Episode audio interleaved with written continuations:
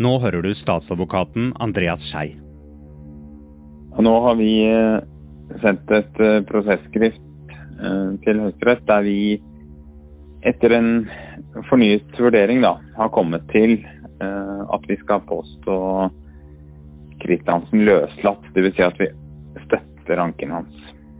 Og det har vi gjort, kollega Øverberg og jeg, etter å ha hatt en grundig samtale om det med Riksadvokaten. Etter nesten 21 års fengsel er Viggo Kristiansen dermed en fri mann. Hva skjer videre i Baneheia-saken nå? Det handler denne episoden om. Det at saken er blitt gjenopptatt, er en vanvittig overraskelse og en stor nyhet for oss som kjenner saken.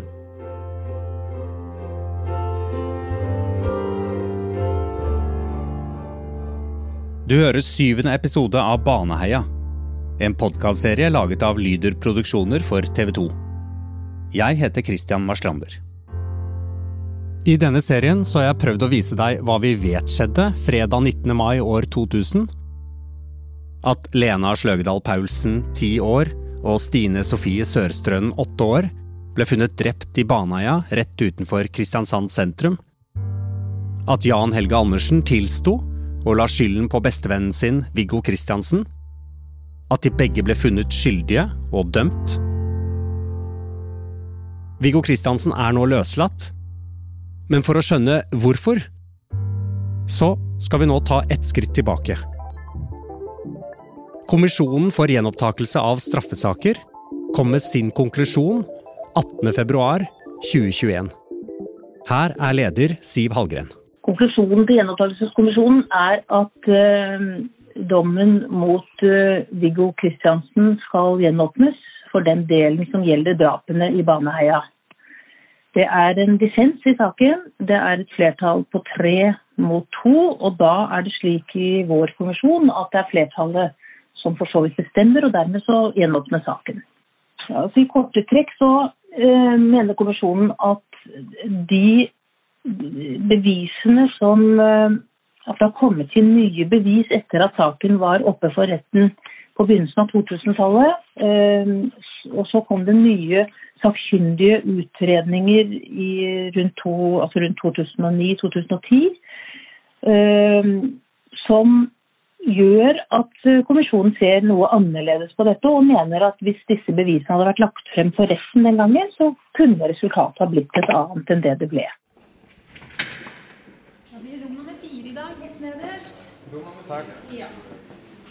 For nesten to år siden intervjuet jeg Viggo Kristiansen på Ila landsfengsel. Og dette svarte han da jeg spurte om hva han trodde ville skje hvis saken hans ble gjenopptatt.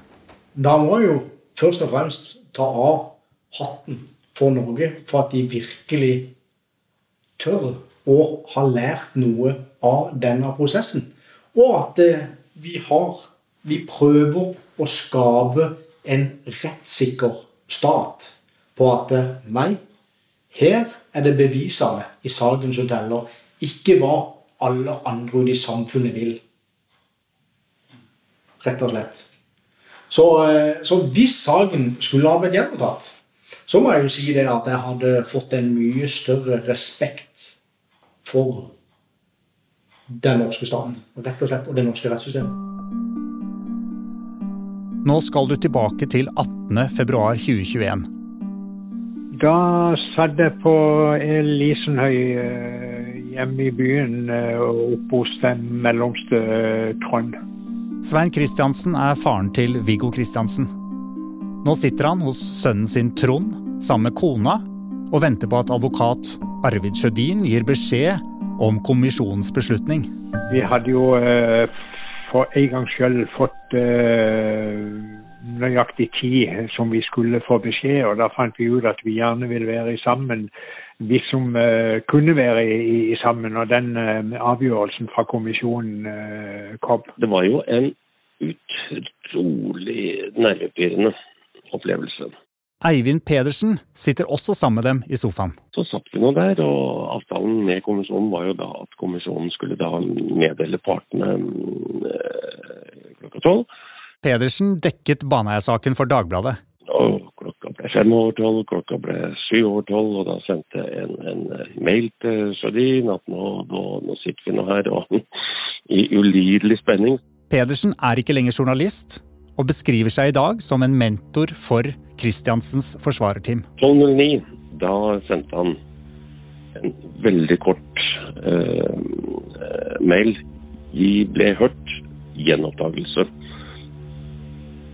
Og da, da sto jo da, Først så var det stille som, som i grava. Og så sto jo jubelen i, i taket.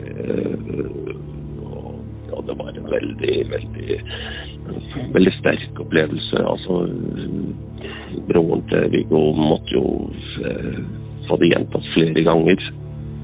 Eh, før han i det hele tatt vågte å tro på at det kunne være mulig at, at nå, nå, var kampen slutt. Og, og foreldrene til, til Viggo, eh, ja, de, de eh, det, det, var som en demning som brast. Det var Det var, var sterke. Konklusjonen var jo bare helt fantastisk for oss alle sammen det er ikke til å legge, til å legge, legge, legge skjul på. Det er jo dette vi har kjempa for i så mange år, og endelig får du et svar du er, du er tilfreds med. Bare, det, bare deilig. Det er ikke noe mer å si om det. Det er bare helt fantastisk. Både for oss og selvfølgelig for, for Viggo. Nå kunne ikke han dele den gleden med oss når vi var, når vi var hjemme, men uh, han fikk jo beskjeden faktisk uh, før, oss da.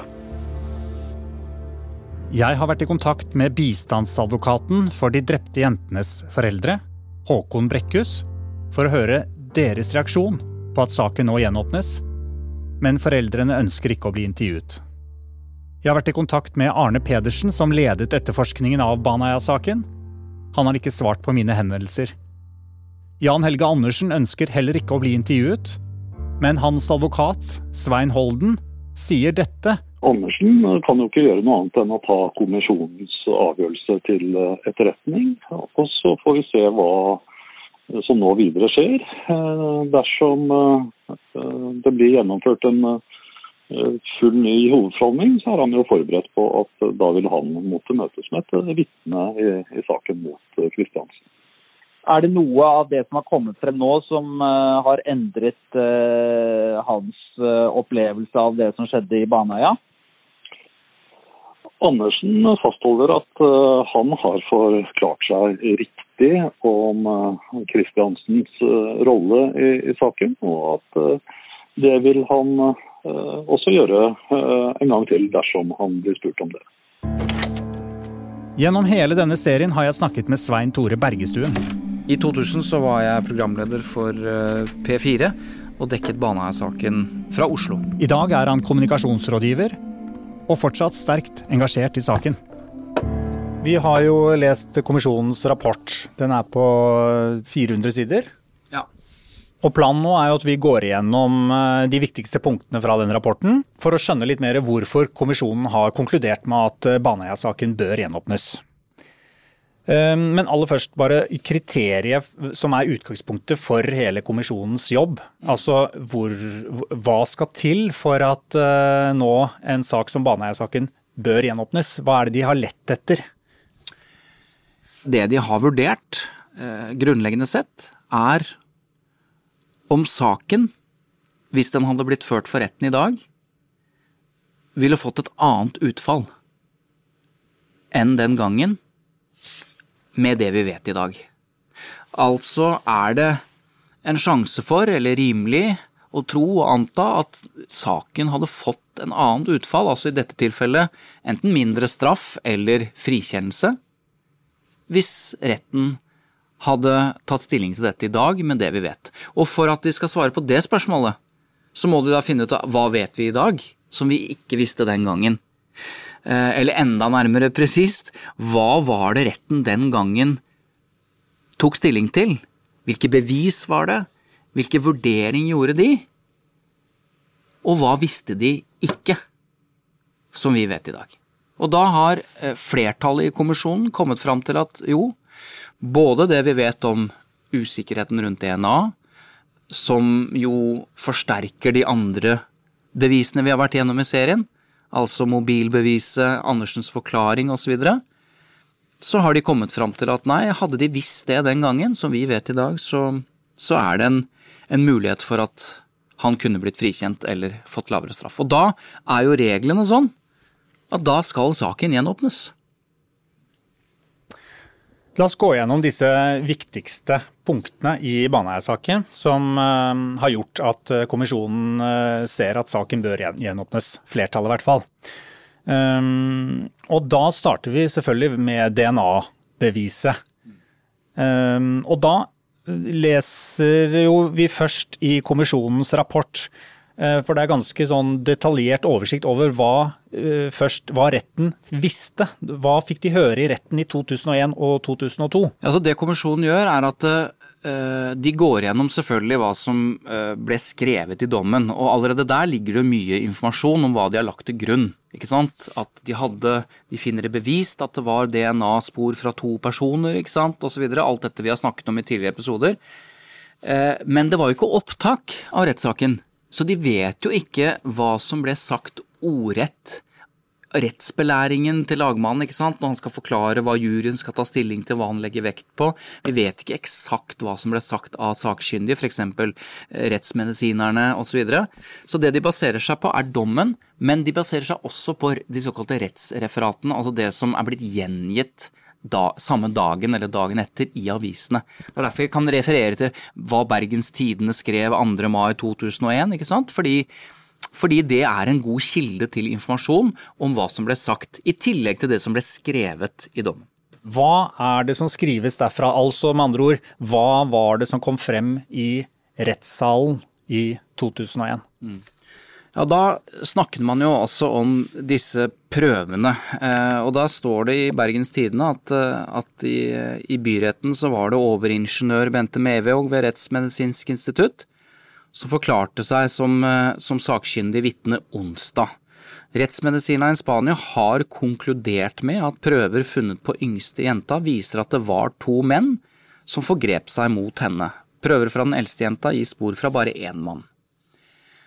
Og så står det videre at uh, den sakkyndige vitnet fra Rettsmedisinsk institutt, altså Mevåg, sa at analysen fra Spania viser at prøvene tatt fra den ene jenta kommer fra to menn. Verken Jan Helge Andersen eller Viggo Kristiansen kan utelukkes, og at det er to menn, er et absolutt resultat.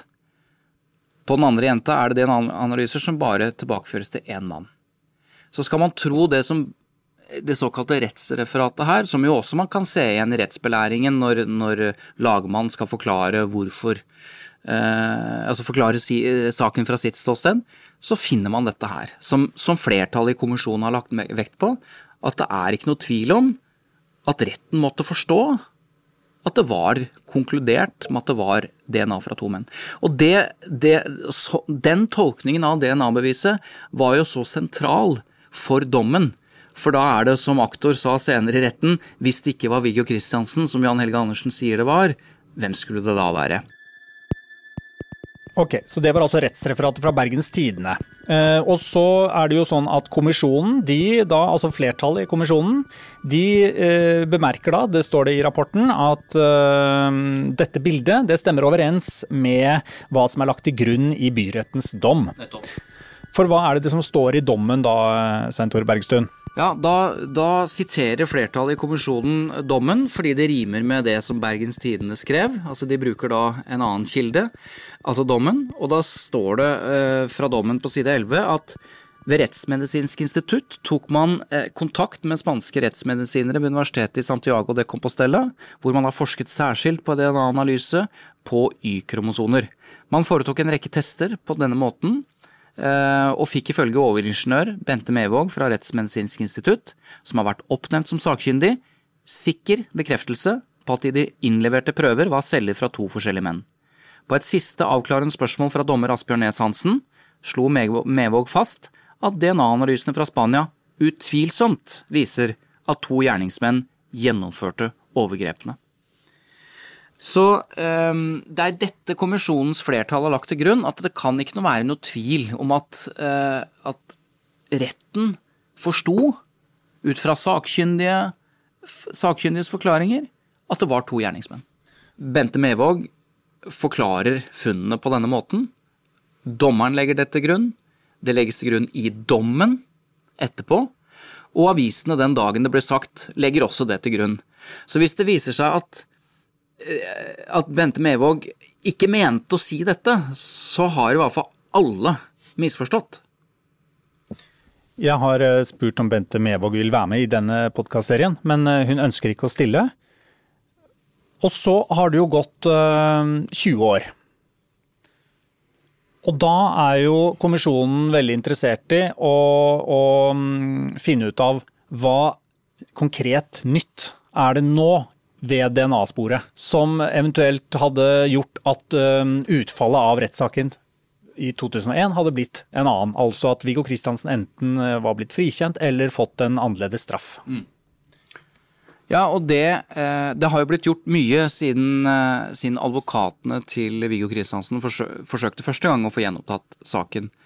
Men vi har jo visst i mange år at både Norges og fremste DNA-eksperter setter spørsmålstegn ved DNA-beviset sånn det ble lagt fram i 2000 og 2001. Så det har vi visst.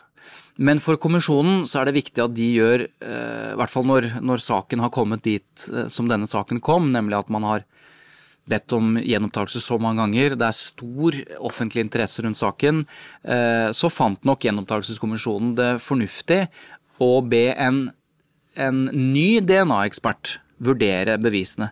Fordi de som hadde eh, vurdert bevisene hittil, var jo da eh, på oppdrag, for å si det sånn, fra forsvarerne.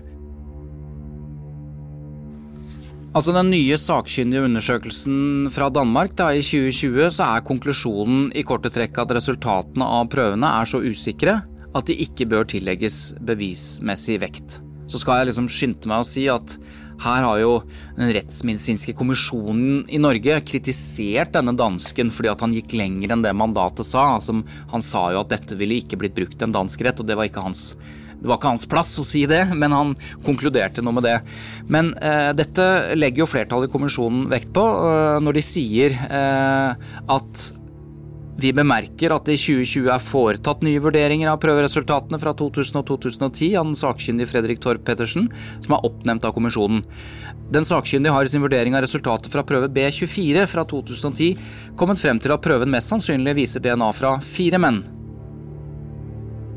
Han konkluderer med at prøvene som ble analysert i Spania, mest sannsynlig er fire menn. Det ble jo ikke retten kjent med, for den, eh, den, prøven fra Spania ble jo bare markert som negativ. Eh, og det betyr at retten fikk aldri vite det, at det fantes en prøve som, eh, som, var, som viste at det kunne være spor fra fire menn. De fikk bare vite at det var spor fra to menn. Og hva skal man tro på? alt dette tyder jo da på at, at det er usikkert. For det fire menn er det ingen som verken har påstått eller kunne legge bevis for, eller som er sannsynlig. Det strider jo mot, eh, mot alle forklaringer, på en måte, og alle bevis og all etterforskning. Så det, det ville man jo skjønt at det ikke kunne være. Hvis det er et spor som viser at det er fire menn, og du sier at det ikke er fire menn, hva er det da egentlig? Nei, da er det, eh, da er det noe feil med prøven. Altså Enten så er ikke altså Husk på at som jo flere av disse DNA-ekspertene eh, har forklart, så er det så uhyre lite material, materiale som er undersøkt, som gjør at, eh, at, risikoen for feil er der. Både feil ved selve analysene, men også risikoen for eh, kontaminering, altså forurensning av prøvene. Så det er jo det som, og det er jo derfor eh, både eksperter i Norge, i Storbritannia og nå til slutt i Danmark sier at kan ikke, dette kan ikke legges fram som bevis i en norsk eller en britisk rettssak i dag, fordi det er for usikkert. Hadde vi hatt en rettssak i dag, så får vi jo nå vite at det var prøver fra både to og fire menn. Derfor så svekker det hele DNA-beviset. Så det er derfor dette kommer opp nå.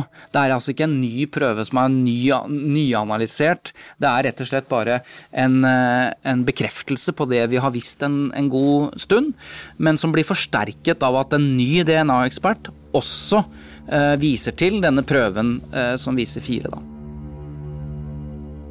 Og konklusjonen er ganske klar. Hvis du har eh, prøver som viser spor fra to menn, men du også har prøver som viser spor fra fire menn, eh, så er jo sannsynligheten for at den prøven eller noen av de prøvene er forurenset, veldig stor. Altså bevismessige eh, verdien eh, blir veldig mye lavere. Ok, Så hva er det da kommisjonen eh, vurderer dette som? Eh, disse nye opplysningene om DNA-sporet? Ja, Kommisjonens flertall eh, bemerker da følgende at lagmannsretten var ikke kjent med denne informasjonen, altså informasjonen om at det var prøve som viste fire menn. Dette åpner opp for tanken om at prøvene kan være forurenset. Så skriver de videre Flertallet i kommisjonen vurderer det slik at saken, med hensyn til biologiske spor, står i en vesentlig annen bevismessig stilling i dag enn da saken var oppe for lagmannsretten. Og når man kunne dette språket, da, og når jeg har lest hele en kommisjonens rapport, så er det jo et sånt, det er ganske tørt språk, og det er juridisk osv. Men eh, det står altså at bevisstillingen er en vesentlig At den er vesentlig annet. Og det er derfor eh, flertallet i kommisjonen, eh, med dette som utgangspunkt, husk på det, har vurdert de andre bevisene eh, og har eh, gjort det som, eh, som kommisjonene har sagt nei til så mange ganger. Eh, og som er, ikke sant, Det er ganske dramatisk når man etter så mange år, etter så mange gjenopptakelsesbegjæringer, faktisk kommer til et annet resultat, at saken skal gjenopptas.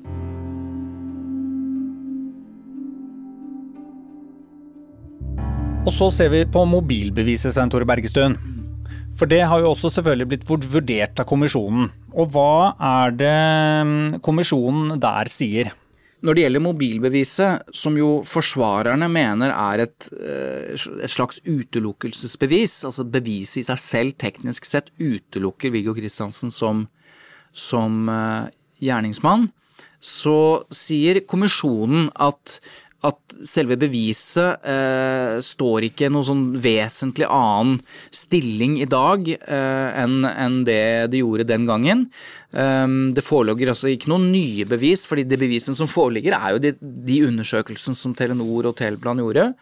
Uh, så det i seg selv gir jo ikke noe grunnlag for gjenåpning. Og det er med logikken at dette er jo behandlet i retten. Og så kan jo vi som har sett saken fra utsiden si at ja, det er behandlet i retten, men de, de har ikke klart å forklare det. Men, men, kommisjonens poeng, og det de må se til, er vet vi noe i dag om mobilbeviset som vi ikke visste den gangen? Og da sier de vel mer eller mindre at uh, det må ha vært ganske klart for retten at dette er en uh, nøtt. Altså ikke, det er ikke så lett å forklare dette her. Det står i kommisjonen at mangel på data med beskrivelse av nettverkkonfigurasjonene den 19. mai gjør at det ikke er mulig å konstatere hvordan dekningen var på dette tidspunktet. Teleplan mener derfor at de ikke kan fastslå hvorvidt åstedet var eller ikke var innenfor dekningsområdet da drapene fant sted. Det var altså den rapport nummer to. Men så sier flertallet av kommisjonen at de vurderer det slik at siden DNA-beviset er svekket, så vil automatisk mobilbeviset bli sterkere. Fordi hvis det er sånn at det ikke er sikkert at det var to menn, så kan det jo hende at det bare var én mann. Og da viser jo mobilbeviset at det sannsynligvis ikke var dekning for telefonen til Kristiansen, og da så da forsterkes på en måte mobilbeviset fordi eh, man, har, man trenger ikke lenger å forholde seg at det var sikkert at det var to menn. Så det er vurderingen. Og Derfor konkluderer de på side 338 dersom DNA-beviset svekkes som bevis, vil en naturlig konsekvens av det som er sagt ovenfor, altså om mobilbeviset, være at mobilbevisets betydning øker.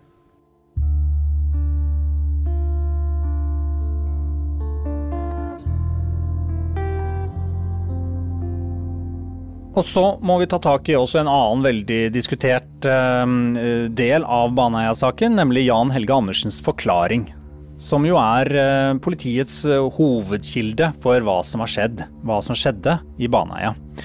Og hva er det kommisjonen sier om Jan Helges forklaring? Har det dukket opp noe nytt der som gjør at, at de mener at saken bør gjenåpnes? Ja, de mener at det har kommet ny informasjon Isolert sett så har det ikke kommet nok nye bevis om Jan Helge Andersens forklaring som, som ville ført til gjenopptakelse. Altså aleine. Hvis det var bare noe nytt ved Jan Helge Andersens forklaring, så ville ikke det ført til en gjenopptakelse, sier kommisjonen. Men det som er nytt, er at det kom en sakkyndig rapport fra Gisle Gudjonsson. Eh, ble lagt fram 9.07.2012, så det er ganske lenge siden. Men den, eh, den setter jo spørsmålstegn ved troverdigheten eh, ved hans forklaringer, rett og slett fordi Gissi Gunnarsson er en av verdens fremste eksperter på avhør og spesielt falske tilståelser. Så den, den tillegges eh, så mye vekt at kommisjonen skriver at både DNA-beviset, som vi har snakket om, og Jan Helge Andersens forklaring begge har fått et klart svekket bevisverdi.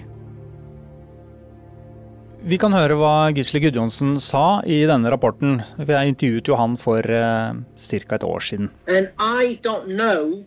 Whether Mr. Christensen is guilty or innocent because it's not for me to say. All I can say is that I see no evidence implicating him in the case.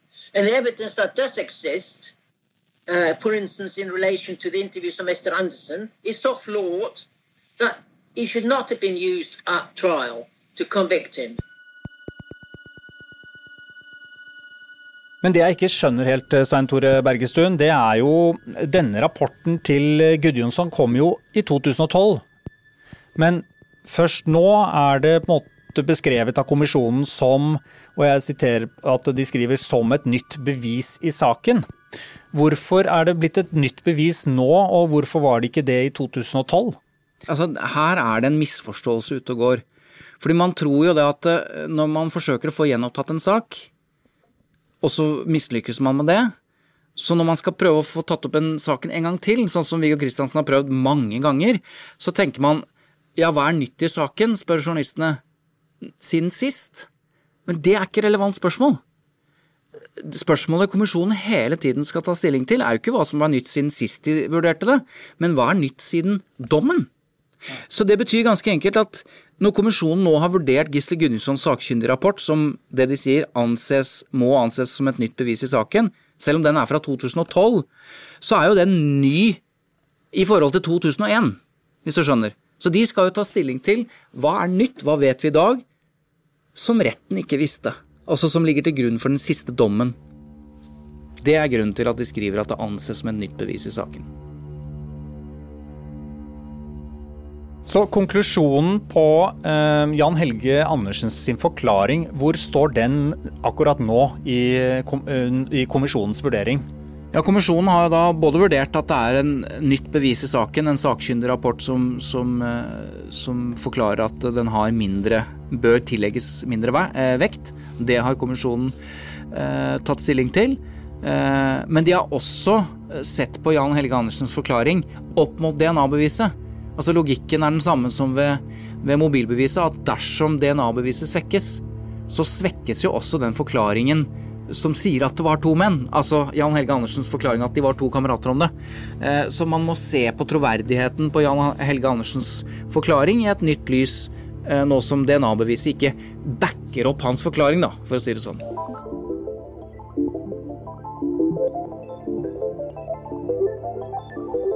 Dette er jo de tre sterke eh, elementene i Baneheia-saken og har vært det gjennom i 20 år. Eh, altså DNA, mobilbeviset og eh, Jan Helge Andersen sin forklaring. Og nå har jo kommisjonen gått igjennom disse tre hovedelementene og funnet ut av at de ønsker at saken bør gjenåpnes. Vi har jo allerede sagt hva de konkluderer med, men vi kan jo med deres egne ord eh, fortelle det. Altså DNA-beviset i 2002 ble forstått som en sikker bekreftelse på at de straffbare forhold ble begått av flere gjerningsmenn, skriver kommisjonen. Så skriver de videre slik situasjonen er i dag, vurderer flertallet det slik at DNA-beviset samlet sett må anses tilnærmet nøytralt, for så vidt gjelder spørsmålet om ugjerningen ble begått av flere gjerningsmenn. DNA-bevisets stilling som bevis er således vesentlig endret. Altså når de, sier, når de sier nøytralt, så betyr det jo i realiteten at det sier ikke noe om noen ting. Ikke om det var én eller null eller to eller fire. Det kan ikke Altså, det beviset er vesentlig endret. Og dermed kommer eh, hovedkonklusjonen til flertallet, som jo er konklusjonen som fører til gjenopptakelse, følgende. Selv om det samlet sett foreligger en rekke forhold som taler for at Viggo Kristiansen er skyldig. Og det er viktig å, å, merke seg. De mener fortsatt at det er mange ting som taler for, som står i dommen. Så sier de videre Så foreligger det etter flertallets vurdering samlet sett en rimelig mulighet for at han ville blitt frifunnet. Kommisjonens flertall er derfor kommet til at begjæringen om gjenåpning tas til følge.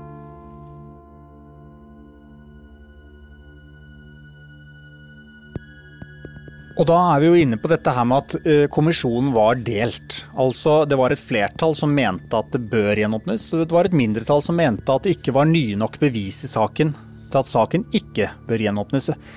Kan du forklare litt om hvorfor, uh, hvorfor ikke det blir en sånn hel, hel konklusjon rundt det? Altså Hvorfor kan vi ikke bare forholde oss til en konklusjon, et svar? Ja, eh, det er jo en konklusjon. For det er på samme måte som hvis du, eh, hvis du står tiltalt for retten, så trenger ikke alle, eh, altså både fagdommere og meddommere, alle mene at du er skyldig. Det holder om to mot én sier det, eller, eller, i andre sammenhenger tre mot to, eller hva det måtte være. Sånn er, det, er jo, det, er jo, sånn det er lagt opp, at det skal være, det skal være et flertall. Og samme i kommisjonen. Det er en grunn til at det er fem kommisjonsmedlemmer, eh, og ikke fire. Eh, hvor du har en leder, og så har du eh, fire andre. Og der er det et flertall på tre som mener at saken bør gjenåpnes, og så er det et mindretall på to personer. Hvorav Siv Hallgren som leder er en av de. Og da har jo en del lyttere også spurt om dette her med at siden Siv Hallgren, altså lederen, er er en del av de to som mener at saken ikke bør gjenåpnes. Har det noe å si? Har hun mer tyngde enn de andre, eller? Eh, nei, det har hun jo formelt sett ikke. Eh, derav konklusjonen. Altså, det hjelper ikke om hun eh, mener, mener, at han ikke skal gjenåpnes, så lenge tre mener at den skal gjenåpnes. Men det er klart, det er, det er, fullt mulig å spekulere og tolke dette her.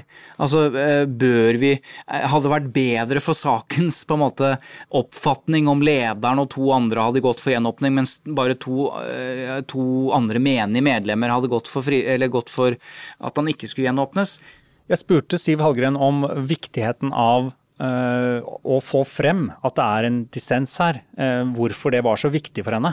Altså, det er jo ikke første gangen at det er dissens i, i kommisjonen. Vi gjør jo det. og Det varierer jo litt hvor langt man skriver. Denne avgjørelsen er på 369 sider, og det er jo for så vidt uvanlig uh, med så langt, et så langt vedtak fra oss. Men det er viktig for, tror jeg for alle, at det er veldig klart hva de forskjellige mener her, og hva man legger til grunn. Og det er også slik at Kommisjonen på langt, langt på vei er enige om mange ting. Og så skiller vi oss på noen vesentlige ting, hvor eh, vi ser forskjellig på saken. Sven Tore Bergstuen, det jeg syns er litt rart, det er at kommisjonen nå i 2021 vurderer det sånn at Baneheia-saken bør gjenåpnes. Men veldig mye av den informasjonen som de har, eh, som ligger til grunn for den konklusjonen, den har jo vi også lest om eh, har kommet i mange tidligere anledninger i kommisjonen. Så hvorfor har kommisjonen kommet med en annen eh, konklusjon nå enn tidligere? Nei, det kan du spørre om. Uh, og man kan saktens spørre om uh, kommisjonen i det hele tatt fungerer når man ser dette. Uh, eller snu på det. Jo, det viser at det fungerer, for det er mulig å få opp en sak etter åtte ganger. Eller sju ganger. jeg tror jo Det har jo blitt spekulert i om sakens oppmerksomhet, med fare for at vi skal få hybris begge to, eller at podkaster, TV-dokumentarer, den offentlige debatten har nærmest ført til at kommisjonen har landet på dette. Fordi det er så mye spørsmål rundt det. Det tror ikke jeg. Og jeg håper ikke det. Jeg håper kommisjonen har gjort, og flertallet har gjort dette, dette grundige arbeidet som er å lese i rapporten, helt uavhengig av eh, både pressen og podkaster og TV-serier. Det tror jeg oppriktig. Men jeg syns det er rart, og jeg syns det er så rart at jeg kan si at kommisjonen har jo ikke fungert sånn den skal fungere. Når det tar sju ganger før en sak gjenåpnes med utgangspunkt i stort sett den samme informasjonen som vi har hatt i mange år. Eh, og når jeg sier det, er det fordi at tenk på alle som ikke Eller som gir seg etter første gang. Som ikke har den stayerevnen, eller har, den, eh, har de ressursene, eller hva det måtte være, til å bare fortsette. For hvis det viser seg at dette er riktig, at han til og med blir frikjent, da man, da er jo det et bevis på det kommisjonen har konkludert med nå, at gitt det vi vet i dag, så vil det føre til et annet utfall, altså en frifinnelse. Og da, begynne, da, må man begynne å se seg bakover. Hva er det kommisjonen har holdt på med alle disse gangene? Og er det sånn da at systemet ivaretar sin egen interesse. Altså ikke én person som driver med faenskap, eller at det er korrupsjon, eller hva det måtte være, men at systemet stritter så imot. Da. Og du kan tenke deg når sekretariatet i Gjenopptakelseskommisjonen har bestått av noenlunde de samme folka som har sagt nei alle gangene. Er det det systemet som ikke fungerer, eller er det kommisjonens medlemmer som ikke tør, eller hva er det som ikke fungerer? Og, det, og, Da er vi tilbake til opprettelsen av Gjenopptakelseskommisjonen i 2003. Hvorfor ble den opprettet? Det er jo fordi stortingsflertallet kom fram til at som følge av en, da, en del sånn just, grove justismordsaker, så mistet vi på sett og vis tilliten til at domstolene selv kunne vurdere gjenåpning. Man sa rett og slett rett ut at domstolen har vist seg uegnet til selv å vurdere om saker skal gjenopptas. For før var det domstolene selv som skulle vurdere på sett og vis sitt eget arbeid. Derfor kom dette, denne uavhengige statlige etaten for å på en måte sette det på utsiden av. Men når vi nå ser denne saken, og for så vidt også andre saker, hvor det, man er så gjenstridig og er så uvillig til å ta opp saker, så må man stille spørsmål om, om også denne etaten har blitt en del av systemet som stritter imot, selv om bevisene taler for noe annet. Fungerer kommisjonen for gjenopptakelse av straffesaker? Ja, da må begynne et annet sted. Ulf Stridbekk er professor ved Institutt for offentlig rett ved Det juridiske fakultetet ved Universitetet i Oslo. Vi gjorde en evaluering i 2012 eh, der vi hadde oppdraget å se på om den fungerte eller ikke. Eh, og da var et stikkord det med, med tillit. Og der eh, ble jo resultatet at jo, kommisjonen har tillit nettopp som et eksternt organ. Og poenget med det nye organet er også at de har ut, egne utredere som tar tak i, i, i sakene. Eh, sen Baneheia-saken, at den ikke ble gjenopptatt tidligere, men gjenopptatt nå. Det er ikke så enkelt at bevisbildet var akkurat det samme tidligere. Det har kommet eh, nye analyser, nye eh, momenter. Stort sett eh, er det, er det veldig likt. Forskjellen her er jo nye mennesker, da. Det sitter fem personer i kommisjonen. Ingen av dem har vurdert Baneheia-saken når den har ligget på kommisjonens bord seks ganger tidligere. Kan det være en del av svaret på hvorfor saken gjenåpnes først nå, den syvende gangen? Det kan selvfølgelig ha sin eh, betydning at eh, det er nye folk som avgjør saken. Advokaten til Viggo Kristiansen, Arvid Sjødin, mener det også er en annen grunn til at kommisjonen ikke har gjenåpnet saken tidligere. Han kritiserer dem for at det ikke er eksperter som sitter i kommisjonen. Dermed kan de f.eks. ikke tolke kompliserte DNA-rapporter i saken. Er dette et problem, Ulf Stridbekk? Konvensjonen får inn ca. 150 saker per år. Noen enklere, noen mer komplisert. Eh, man kan ikke forvente at eh, alle varianter, alle saker, skal ha sin egen ekspert som medlem i kommisjonen. Eh, da blir det en selvbelastning i en eller annen retning. De kommisjonen har mulighet å bruke sakkyndige ifølge loven, og det gjør de. Og de tar inn sakkyndige, og de legger ut og vil ha sakkyndige rapporter osv. Så, videre. så det ser jeg ikke nå. Men jeg skjønner Sjødin at i hans tilfelle så hadde det vært fint med noen spesialist som kunne det, da. Men eh, nei, jeg tror ikke at det er noe man kan forvente eller, eller kreve at var uh, straffesak skal ha sin egen ekspert i kommisjonen. Det trengs ikke, for de kan uh, hyre inn sakkyndige. Kommisjonen har nå eh, altså vurdert. Saken skal gjenåpnes. Hva skjer nå, Svein Tore Bergstuen? Ja, nå er det ikke lenger Agder eh, som skal behandle denne saken. Eh, det skal ikke skje i Kristiansand. Nå er jo saken oversendt Oslo. Og der sitter nå statsadvokat Andreas Skei og kollega Johan Øverberg. De to skal jo nå lese seg opp på hele saken. Ja, vi må jo på vanlig måte vurdere helheten. Dette er statsadvokat Andreas Skei. Vurdere alle bevis, se alle bevisene i saken i uh, sammenheng og vurdere vil dette holde til en domfellelse uh, med de strenge beviskravene som gjelder, da? Eller vil det ikke gjøre det? Og som i enhver straffesak da, så må jo påtalemyndigheten bestemme seg for eh, om de skal føre saken for retten, eller, eller om, de skal, eh, om, de skal, gå til eh, å anbefale en frifinnelse. Det vi gjør, det er å levere en innstilling til Riksadvokaten, som har det endelige ordet. Eh, han er sjef på påtalemyndigheten. Og vi har fått uh, Oslo politidistrikt til å bistå oss med å gjennomgå saken. Og politiet gjennomfører nå ytterligere etterforskning i saken. Vi har grunn til å tro at vi får konkrete resultater ut av den etterforskningen, sånn at vi vil ha et bedre avgjørelsesgrunnlag når vi skal ta vår vurdering og levere vår innstilling til Riksadvokaten. Grunn til å tro, er, er det dukket opp nye ting i saken som dere ser eh, vil bli eh, viktig for å ta en endelig beslutning? Ja, Vi har god tro på at det vil eh, bevisbildet vil være enda bedre når vi skal ta vår beslutning. På hvilken måte da? Ja, Det kan jeg ikke gå inn på nå. Men Er det dukket opp nye bevis i saken, eller er det de bevisene som allerede ligger der, som blir tydeligere? Det kan jeg heller ikke gå inn på nå.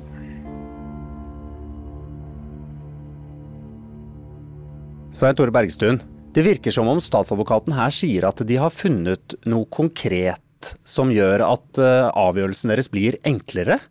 Hva betyr det? Ja, Dette er uhyre interessant. Jeg har ikke hørt de har formulert seg på denne måten. Det kan bety minst to ting. Det ene er at saken mot Kristiansen eh, er styrket. Eh, som igjen eh, naturlig vil, vil, bety at de vil innstille på ny hovedforhandling og ny, ny rettssak. Fordi de har fått styrket saken mot ham. Men det kan bety motsatt. At de har funnet noe i etterforskningen som, som taler til hans fordel. Og da, og det som er bra ved det i så fall, hvis de har funnet det, er at hvis de da innstiller på frifinnelse, så kan de forklare det enda bedre enn at de bare sier at vi har ikke nok bevis. Hvis de i tillegg har funnet noe som styrker hans uskyld, så ville det vært veldig bra for si, den allmenne oppfatningen av saken også. Eh, fordi det er det mange frykter nå, eh, at det ikke skal bli en, eh, en ny rettssak. Og at saken vil bli, bare være det gapende og åpne såret i vår, vår rettsstat som, som det nå er. Så det det er kjempeinteressant eh, at han formulerer seg på den måten.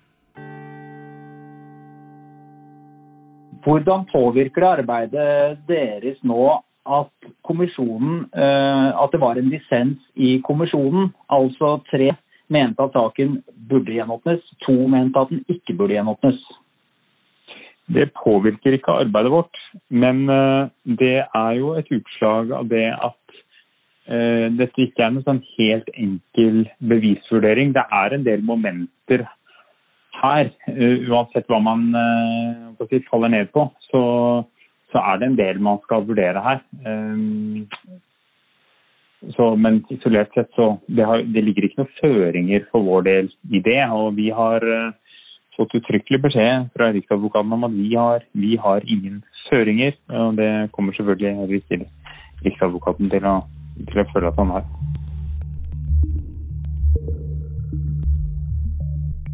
Det som jeg syns er litt rart eh, Svein Tore Bergstuen, med uh, at denne dissensen har blitt veldig viktig i kommisjonen, det er jo at det, det, får litt sånn følge, eh, det får litt følger. Hvor viktig er det for utfallet av hva som skjer videre? Jeg velger å tro at ikke det er viktig. Altså, eh, At statsadvokaten ser at det var en dissens i gjenopptakelseskommisjonen, det håper jeg, eller Riksadvokaten, det håper jeg ikke betyr noe som helst. Det som betyr noe, er at saken faktisk er gjenåpnet. Men det vi har sett, er at, og vi har diskutert pressens dekning gjennom hele denne saken, og det jeg i hvert fall ser da, fra, fra det perspektivet, eller med de brillene på, er at dissensen blir tillagt veldig mye vekt. At, at, journalister og kommentatorer var veldig opptatt av at hoi, det er en avgjørelse, men, men, det er dissens. Det er veldig uenighet om det, som jo vitner om at dette er en veldig vanskelig sak, og sånn og sånn. Og lederen av kommisjonen var jo også på mindretallet, som om det da eh, skulle spille mer vekt, da, som det formelt sett ikke gjør.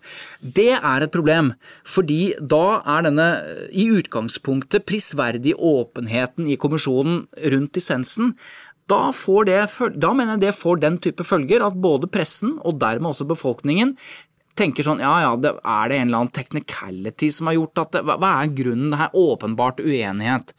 Sånn at jeg tror rettssystemet ikke vektlegger den dissensen. De må ta stilling til bevisene hvis han skal dømmes på nytt. Men pressen og, og, befolkningen var veldig opptatt av det. Og da kunne man jo sagt at det hadde vært bedre, på sett og vis, da, fra det perspektivet, og ikke vært åpen om det. For det er jo andre land som har gjenopptakelseskommisjoner hvor, hvor, man ikke er åpen om dissens. Og det kunne de vært i Norge. De kunne valgt å bare si kommisjonen gjenåpne saken og argumentert for flertallet, eller flertallsargumenter skulle vært gyldige. Det kunne de valgt. Men jeg mener jo prinsipielt sett at den åpenheten er bra.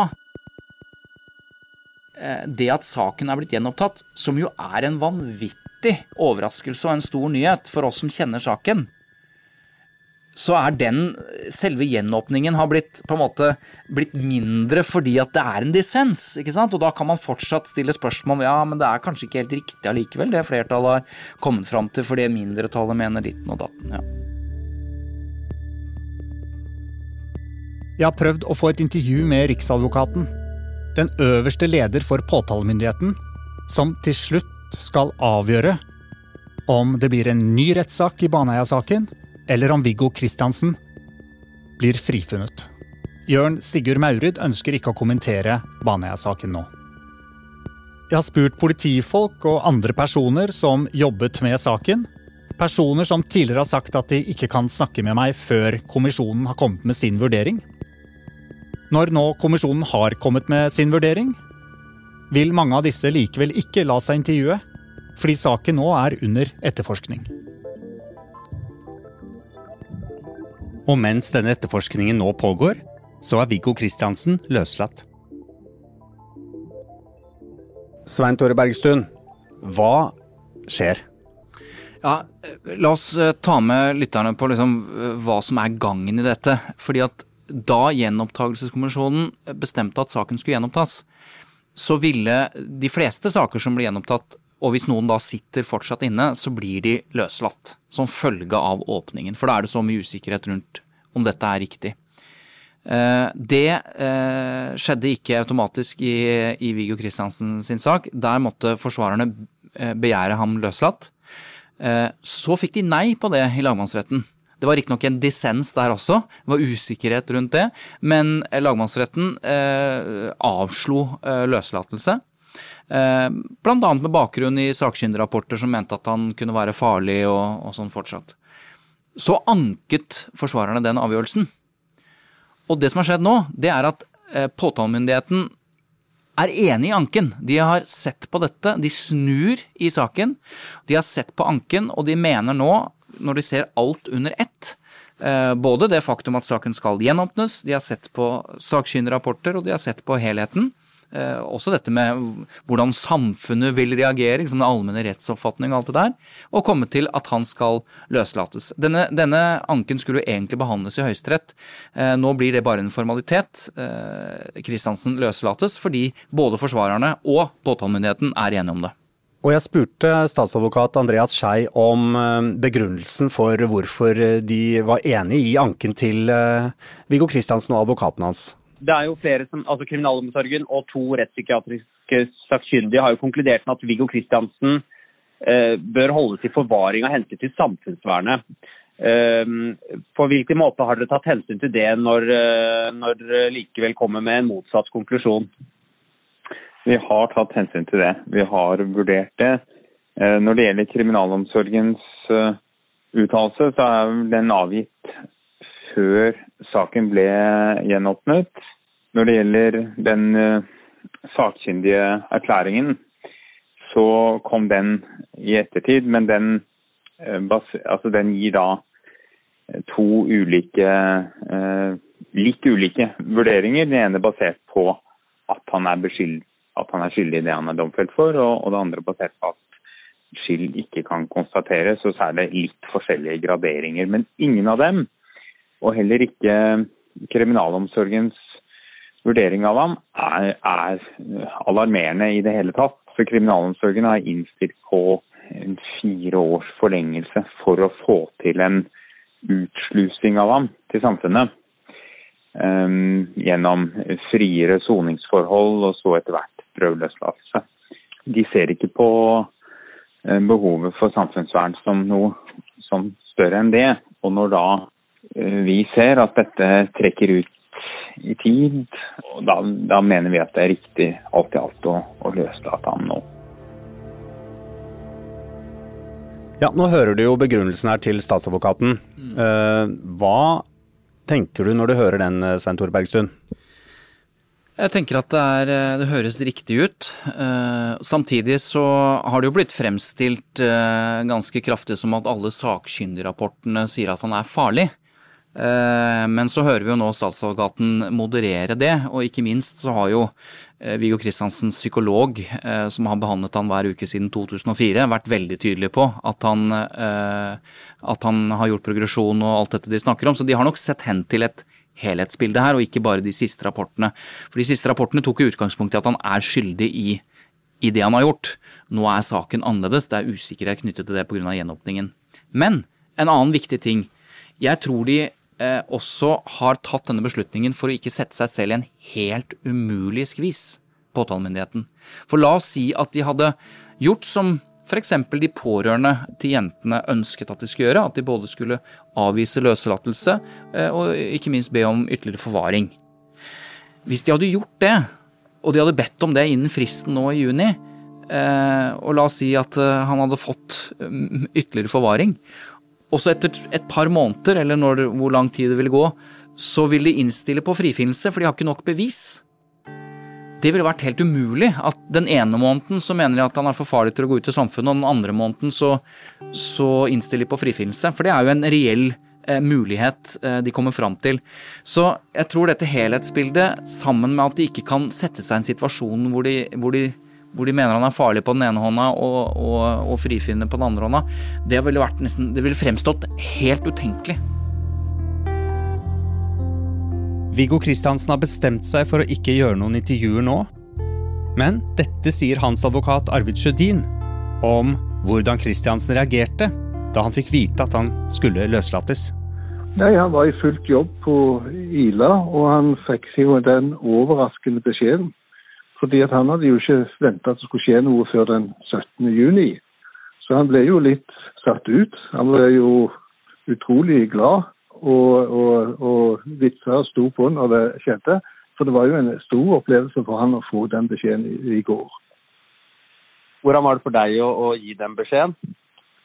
Jo, det var en lettelse etter så mange år å jobbe med den saken for å få til det resultatet, så var det jo en, en enorm lettelse å få lov til å gjøre det.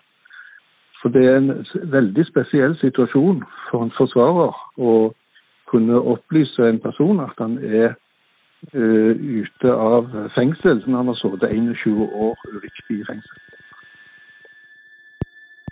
Hvordan har denne løslatelsen av Viggo Kristiansen blitt uh, mottatt av de pårørende, Svein Tore Bergstuen? Ja, De er eh, både veldig overrasket og de er opprørte over at eh, han nå løslates og mener at eh, Høyesterett burde vurdert dette ordentlig. Nå har jo statsadvokaten bestemt at de er enig i anken, så det, så det, er bare Det skjer jo ikke da. Og så har de reagert med å be om både Politibeskyttelse var et ord de, som ble brukt, men det man snakker om nå, er, er dette ønsket om kontaktforbud.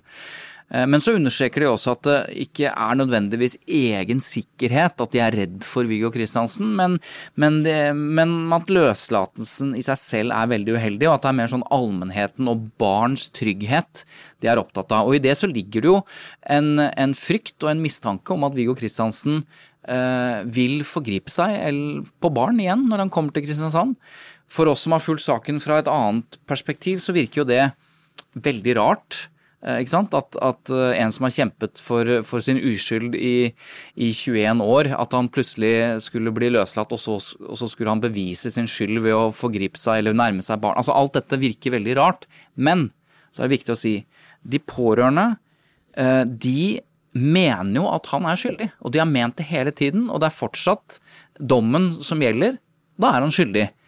Og at de da fylles av frykt og bekymring for, på egne og barns vegne, det må man forstå. Fordi at de tror han er skyldig. Eh, nå kan jo også innvendes at jo, men det har gått 20 år. Ja, men han har jo ikke innrømmet det han har gjort. Og dermed så har han ikke uh, på en måte gått inn i et program hvor han liksom erkjenner og, og, og, blir, og blir, bedre og sånn. Så, så, dette må man egentlig bare forstå ut fra at man må innta perspektivet til de pårørende. Han er skyldig og farlig, og da skjønner jeg at de er redde. Inntar man et annet perspektiv, åpningen for at, kan, at han kan være uskyldig, så virker dette snakket om politibeskyttelse nesten helt absurd. Svein Tore Bergstuen, hva har denne avgjørelsen å si for videre etterforskningen i, i Baneheia-saken? Egentlig ingenting. Altså Løslatelsen nå og en eventuell rettssak eller frifinnelse eh, har ingenting med hverandre å gjøre i seg selv. Så vil jo noen mene at det kan være et signal, altså når man mener at han ikke er farlig lenger, f.eks., eller utgjør en fare så de ber ikke om forvaring. For det er jo to ting som har skjedd. Én ting er at de har godtatt anken, eller sett seg enig i anken, men de har heller ikke eh, bedt om eh, rettens kjennelse til ny forvaring av Viggo Kristiansen. Ehm, som de måtte gjort siden han er ferdig sonet til høsten. Så de to tingene mener noen kan sende et signal, men det trenger de ikke å gjøre. Altså, Hvilket signal da? Ja, om, at, om, at, det går mot en frifinnelse. For, for både løslates, han løslates, eh, de ber ikke om ny forvaring, eh, så det neste er vel da en frifinnelse. En slags logikk i det. Det, det, er, noe, det, det er ikke gitt i det hele tatt rettssaken, eller spørsmålet om en ny rettssak, Eh, tas eh, helt uavhengig av denne avgjørelsen. Og det er litt viktig å si, fordi denne massive dekningen det har vært i de siste dagene om at han løslates, har jo fått folk til å tro at saken er ferdig. Og det er den definitivt ikke. Etter sommeren og til høsten så får vi vite hva statsadvokaten da innstiller på. Nettopp blir det en ny rettssak, eller eh, innstiller på frifinnelse. Foreldrene til Stine Sofie Sørstrønen og Lena Sløgedal Paulsen har uttalt at de ønsker at det blir en rettssak og ikke en frifinnelse. Det samme ønsker faren til Viggo Kristiansen, Svein Kristiansen. For å få plassert eh, problemet der det bør ligge. Og jeg er nesten sikker på det at eh, jeg er sikker på det. Jeg er vel 100 sikker på at det er veldig mange i den norske befolkning som, som forlanger noen veldig gode forklaringer hvis ikke vi skal gå i en uh, ny rett. Jeg tror det er mange spørsmål som må belyses uh, i, i, en rett, som kanskje ikke vil komme fram hvis ikke det blir en uh, ny rettssak, at de bare slipper han, slipper han, ut. Så for alle parter så tror jeg det er en fordel at vi kjører en ny, ny rettssak. Men om det er en fordel for, eh, for eh, påtalemakta, ja, så det får jo de svare for. Og det er nettopp det statsadvokat Andreas Skei nå skal finne ut av. Og vi skal vurdere hva eh, som skal være påtalemyndighetens oppfatning videre. Om vi vil eh, gå for eh, en domfellelse i, i Borgarting på lik linje med tidligere, eller tvert imot om vi skal gå for en frifinnelse.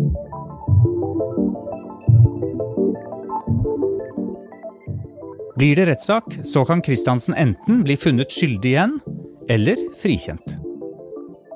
Og nå skal jeg svare på et lytterspørsmål som jeg syns er veldig interessant. Jeg har bedt professor i juss Ulf Stridbekk svare.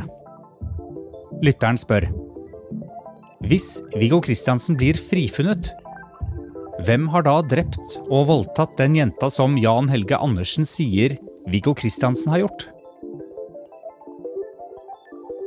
Lytteren skriver videre Den eneste løsningen da er vel at Jan Helge Andersen gjorde dette alene, som betyr at Andersen har gjort noe mer straffbart enn det han er straffet for.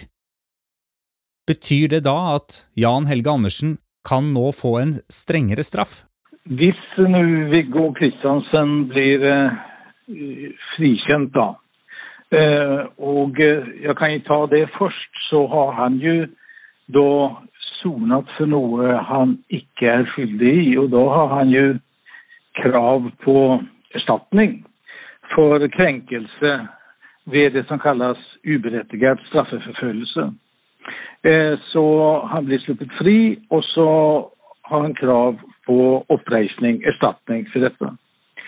Så er jo denne lytterens spørsmål om eh, hva med skyldansvaret for det som nu Kristiansen er frifunnet for. Eh, da er det et uoppklart drap, absolutt, som ikke er foreldet. Og da er det jo, slik jeg ser det, ingen annen ukjent eh, som kan ha gjort det. Da er det jo ingen andre enn Andersen som eh, er i søkelyset. Eh, jeg er ikke kjent med at det, man har andre i, eh, i, eh, i sø søkelyset. Og hvis det da ikke er to personer, eh, siden DNA nå er nøytralisert, så må man jo igangsette ny etterforskning av Andersen. Og hvis da påtalemyndigheten er overbevist om hans skyld og mener at de faktisk kan føre bevis for det, så blir det jo en tiltale mot ham. Og da blir det ny, ny straffesak og eh, ny dom. Og da blir jo spørsmålet eh, hva, hvilken dom får han da? Da får han det vi kaller for en fellesdom med den forrige dommen. Dette er regulert i straffeprosessloven. Da får han en passende fellesstraff som ved samtidig domfellelse for, for begge. Eh, og så får han fradrag for det han har sonet for. Og hvis jeg husker rett, så han da eh, hadde en straff på 19 år, og han kan maks få 21 år. Eh, så da må han vel inn og sone eh, for de eh, resterende to årene slik jeg ser det. Det er eh, den eh, rimelige oppløsningen av saken hvis Viggo Kristiansen blir kjent ikke skyldig.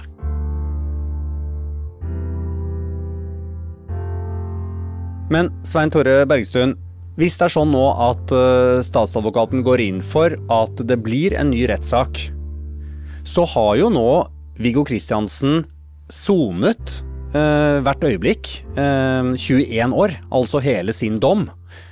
Han hadde en forvaringsdom, men likevel. Og han løslates nå. Hva vil skje hvis eh, det blir en ny rettssak og han blir dømt igjen og funnet skyldig? Ja, Det eneste konsekvensen av det er at uh, Viggo Kristiansen vil være skyldig. Uh, og det vil, det vil avslutte på en måte saken en gang for alle. Eh, da har det jo vært en ny rettssak, han er funnet skyldig på ny. Eh, da må han på sett og vis bare eh, trekke inn årene. Så er spørsmålet om han gjør det, det vet vi ikke, men, men da er det liksom bestemt igjen, selv etter en gjenåpning. Men straffmessig så vil det ikke få noen betydning, fordi han har, som du sier, sonet maksimumsstraff, 21 års forvaring. Så er jo forvaring skrudd sammen på den måten at hvis han fortsatt er en overhengende fare for, for gjentagelse f.eks., så, så kan han be om ytterligere forvaring, og da kan man jo i teorien bli sittende inne på ubestemt tid. Men nå har jo nettopp eh, statsadvokaten godtatt både anken om løslatelse, og de ber ikke om ytterligere forvaring nå. Så det er helt umulig å se for seg at de etter en dom plutselig skulle be om en ny forvaring, hvis du skjønner. Så det betyr jo rett og slett at eh, da, må, da, må, det skje noe fra nå, at, at, de, at de, finner noe som gjør ham plutselig enda mye farligere som gjør at de ber om forvaring. Det er lite sannsynlig. Så resultatet av en eh, fellende dom er at han eh, kan vise til at den, den, den straffen er ferdig sonet, men han vil for alltid være skyldig i Baneheia-drapene.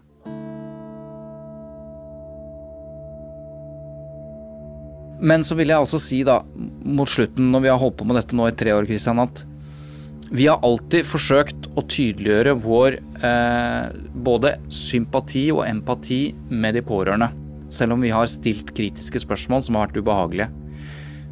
Og da er det sånn at hvis det er sånn at en uskyldig mann har sittet i fengsel i 21 år, så må man ta opp den saken. Det er nå skjedd. Og man må få rettferdighet. Selv om det går på bekostning av følelsene til de pårørende. Hvis det altså er sånn at det er en uskyldig mann. Sånn, sånn må det nesten være. Og så er jo det store spørsmålet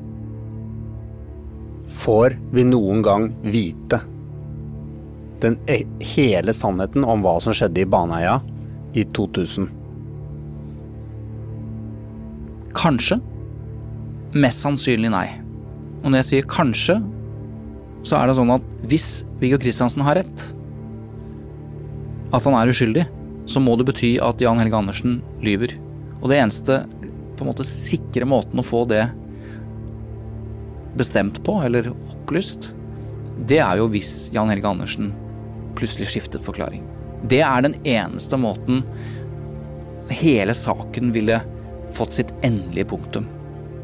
Men i denne saken så er jeg redd for at vi aldri får det svaret. Vi blir aldri ferdig.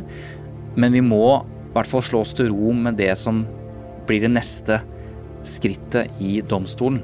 Altså enten en dom, fellende igjen, eller en frifinnelse. Da håper jeg også, uansett følelser, at alle respekterer den dommen.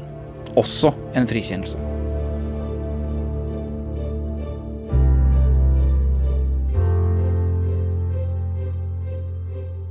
Du har nettopp hørt på Baneheia. En podkastserie laget av Lyder Produksjoner for TV 2 ved nyhetsredaktør Karianne Solbrekke. De som står bak, er Svein Tore Bergestuen og meg, Christian Marstrander. Sondre Myrhol har lydmikset.